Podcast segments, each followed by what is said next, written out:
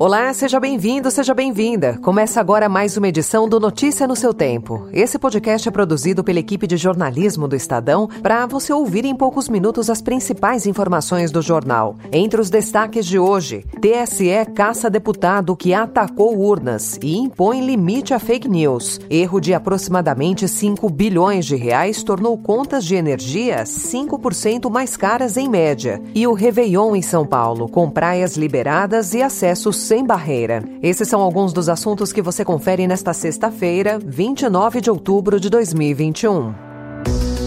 Estadão apresenta Notícia no seu tempo.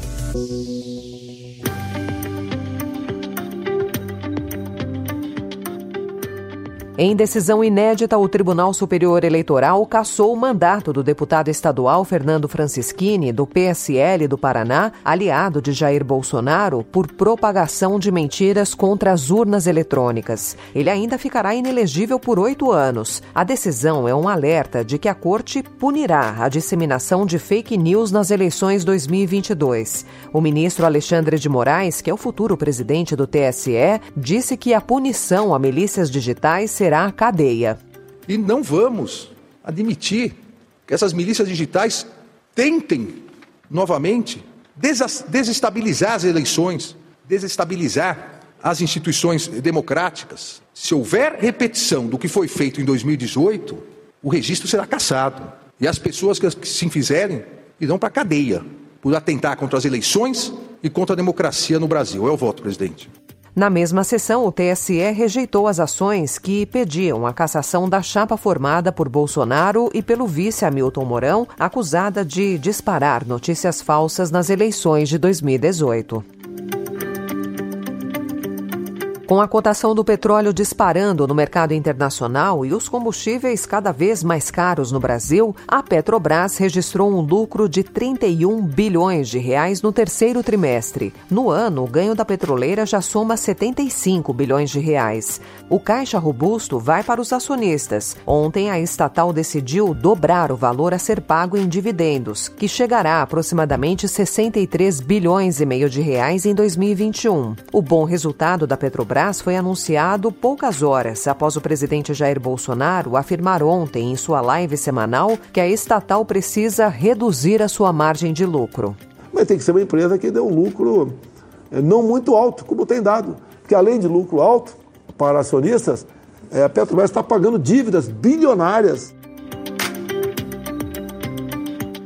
no momento em que o aumento da conta de luz corrói a renda do cidadão, vem à tona uma auditoria para revelar que o consumidor pagou entre 2017 e 2020 mais de 5 bilhões de reais em sua conta de luz por uma série de erros técnicos cometidos pelo governo e a cúpula do setor elétrico em projeções de produção de energia. O Estadão teve acesso a uma auditoria da Controladoria Geral da União que aponta os equívocos. Isso representou um impacto médio de 5% no valor das contas. O Estadão também informa hoje que, apesar de a pandemia ter derrubado a economia brasileira, o país teve em 2020 um aumento de 9,5% nas emissões de gases do efeito estufa em relação a 2019, o que mostra o Brasil na contramão da tendência mundial de queda de quase 7% no ano passado. Os dados são do Sistema de Estimativas de Emissões de Gases de Efeito Estufa do Observatório do Clima, que reúne 70 organizações ligadas à área ambiental. O resultado eleva a pressão sobre o Brasil, que vai formalizar na Conferência do Clima, que começa nesse domingo na Escócia, a meta de ser neutro em emissão de CO2 até 2050. Notícia no seu tempo. As principais notícias do dia no jornal O Estado de São Paulo.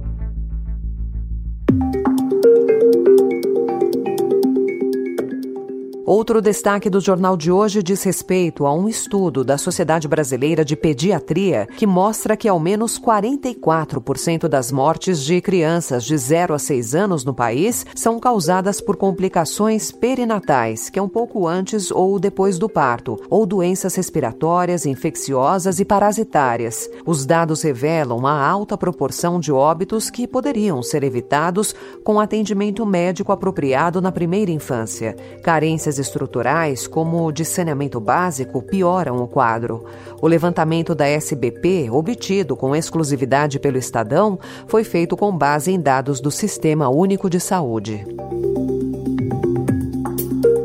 Nas notícias internacionais, o agravamento da crise diplomática entre Reino Unido e França após a apreensão de um barco inglês que pescava em uma cidade no norte da França. Os franceses ameaçaram impor sanções ao Reino Unido e o governo britânico ameaçou retaliar. Londres classificou a reação da França como desproporcional. Para países que trocam anualmente cerca de 480 bilhões de reais em bens e serviços, uma briga envolvendo licenças de pesca para Parece besteira, mas a crise vai muito além e se desdobra em outras áreas, como imigração, pandemia e até uma aliança militar com a Austrália. Os atritos entre Reino Unido e França vêm sendo cozinhados em fogo baixo há cinco anos, desde o início das desgastantes negociações do Brexit.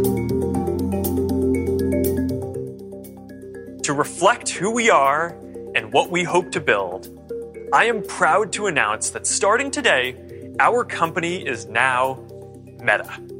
A empresa de logo azul, criada por um moleque de Harvard que as pessoas aprenderam a amar e depois a odiar, mudou de nome. Agora o Facebook se chama Meta. A mudança foi anunciada por Mark Zuckerberg ontem, durante um evento da empresa. Atolado em uma crise por conta das denúncias de que negligenciou a moderação de conteúdo para continuar lucrando, Zuckerberg afirmou que a nova marca era necessária para refletir os novos interesses da companhia.